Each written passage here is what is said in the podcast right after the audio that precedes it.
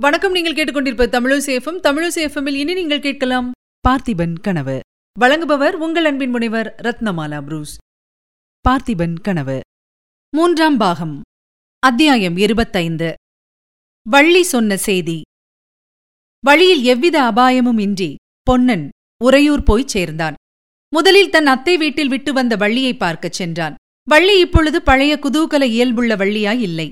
ரொம்பவும் துக்கத்தில் அடிபட்டு உள்ளமும் உடலும் குன்றிப் போயிருந்தாள்.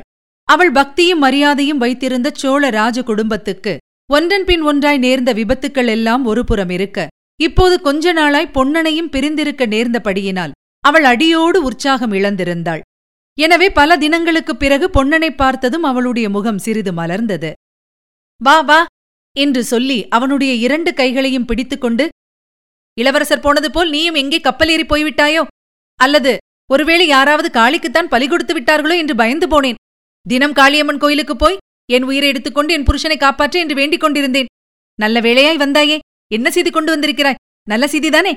என்று மூச்சு விடாமல் பேசினாள். நல்ல செய்தி கெட்ட செய்தி கலப்படமான செய்தி எல்லாம் கொண்டு வந்திருக்கிறேன். ஆனால் இப்போது சொல்ல முடியாது. பசி பிராணன் போகிறது வள்ளி உன் கையால் கம்பு அடை தின்று எவ்வளவு காலம் ஆகிவிட்டது? அகப்பட்ட போது அகப்பட்டதை தின்று அப்படியெல்லாம் பட்டினி கிடந்ததனால்தான்? இன்னும் ஒரு சுற்று அதிகமாய் பெருத்து விட்டாயாக்கும்? பாவம் கவலை ஒரு பக்கம். நீ என்ன செய்வாய்? என்று பொன்னனை ஏற இறங்க பார்த்தாள் வள்ளி. அப்படியா சமாச்சாரம்? நான் பெருத்திருக்கிறேனா என்ன? ஆனாலும் நீ ரொம்பவும் இழைத்திருக்கிறாய் வள்ளி. ரொம்ப கவலைப்பட்டாயா? எனக்காக? என்றான் பொன்னன். ஆமாம் ஆனால் என்னத்துக்காக கவலைப்பட்டோம் என்று இப்போது தோன்றுகிறது. அதெல்லாம் அப்புறமாகட்டும். நீ போய்விட்டு வந்த செய்தியை முதலில் சொல்லு. சொன்னால் நானும் ஒரு முக்கியமான செய்தி வைத்திருக்கிறேன் என்றாள். சுருக்கமாக சொல்லுகிறேன். நமது விக்ரம மகாராஜா தாய்நாட்டுக்கு திரும்பி வந்திருக்கிறார். என்ன? என்ன? நிஜமாகத்தானா? என்று சொல்லி ஆவலுடன் கேட்டாள் வள்ளி. ஆமாம் நானே இந்த கண்களால் அவரை பார்த்து பேசினேன். இப்போது எங்கே இருக்கிறார்? அதுதான் சொல்ல மாட்டேன். ரகசியம். சரி அப்புறம் சொல்லு. ராணி உள்ள இடத்தை கிட்டத்தட்ட கண்டுபிடித்தாகிவிட்டது. இப்போது சிவனடியார் ராணியை தேடிக் கொண்டிருக்கிறார். இதற்குள் அவசியம் கண்டுபிடித்திருப்பார். ஆஹா சிவனடியாரா? வள்ளி நீ பொல்லாத கள்ளி. சிவனடியார் யார் என்று என்னிடம் உண்மையை சொல்லாமல் ஏமாற்றினாயல்லவா? அவருடைய பொய் ஜடையை பீத்து எறிந்து அவர் யார் என்பதை கண்டுபிடித்து விட்டேன். நிஜமாகவா? யாரவர்? என்றாள் வள்ளி. யாரா? வேறு யார்? செத்துப்போனானே உன் பாட்டன் வீரபத்ராச்சாரி. அவன்தான். வள்ளி புன்னகையுடன். இப்படியெல்லாம் சொன்னால் போதாது.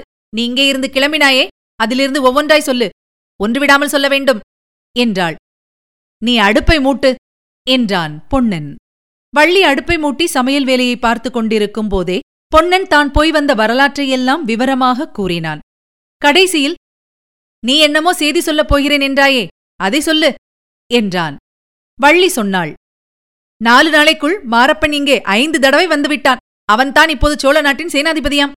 அவனுடைய ஜம்பம் பொறுக்க முடியவில்லை. வசந்த மாளிகையில் யாரோ ஒரு ரத்தின வியாபாரி வந்திருக்கிறானாமே. அவன் செண்பகத்தீவிலிருந்து வந்தவனாமே என்று என்னவெல்லாமோ கேட்டு என் வாயை பிடுங்கிப் பார்த்தான். எனக்கு ஒன்றுமே தெரியாது என்று சாதித்து விட்டேன். அப்புறம் இங்கே அடிக்கடி வந்து நீ திரும்பி வந்து விட்டாயா? என்று விசாரித்துவிட்டு போனான். இன்றைக்கு கூட ஒருவேளை வந்தாலும் வருவான். இதைக் கேட்ட பொன்னன் சிந்தனையில் ஆழ்ந்தான் பிறகு வள்ளி தாமதிப்பதற்கு நேரமில்லை. இன்று சாயங்காலமே நான் வசந்தத்தீவுக்கு போக வேண்டும். நம்முடைய குடிசையை பூட்டி வைத்திருக்கிறாய் அல்லவா? குடிசையில் படகு ஜாகிரதையாயிருக்கிறதல்லவா என்று கேட்டான். இருக்கிறது. ஆனால் என்ன காரணத்தை சொல்லிக் கொண்டு தீவுக்குப் போவாய்? என்றாள் வள்ளி. குந்தவி தேவி இங்கே வந்தால் நான் படகு செலுத்த வேண்டும் என்று முன்னமே சக்கரவர்த்தி தெரிவித்திருக்கிறார். அதற்காக கேட்டுப் போக வந்தேன் என்று சொல்கிறேன். ஆனால் சாமியார் இன்னும் எதற்காக இம்மாதிரி சங்கடங்களையெல்லாம் உண்டாக்கிக் கொண்டிருக்கிறார் என்றுதான் தெரியவில்லை.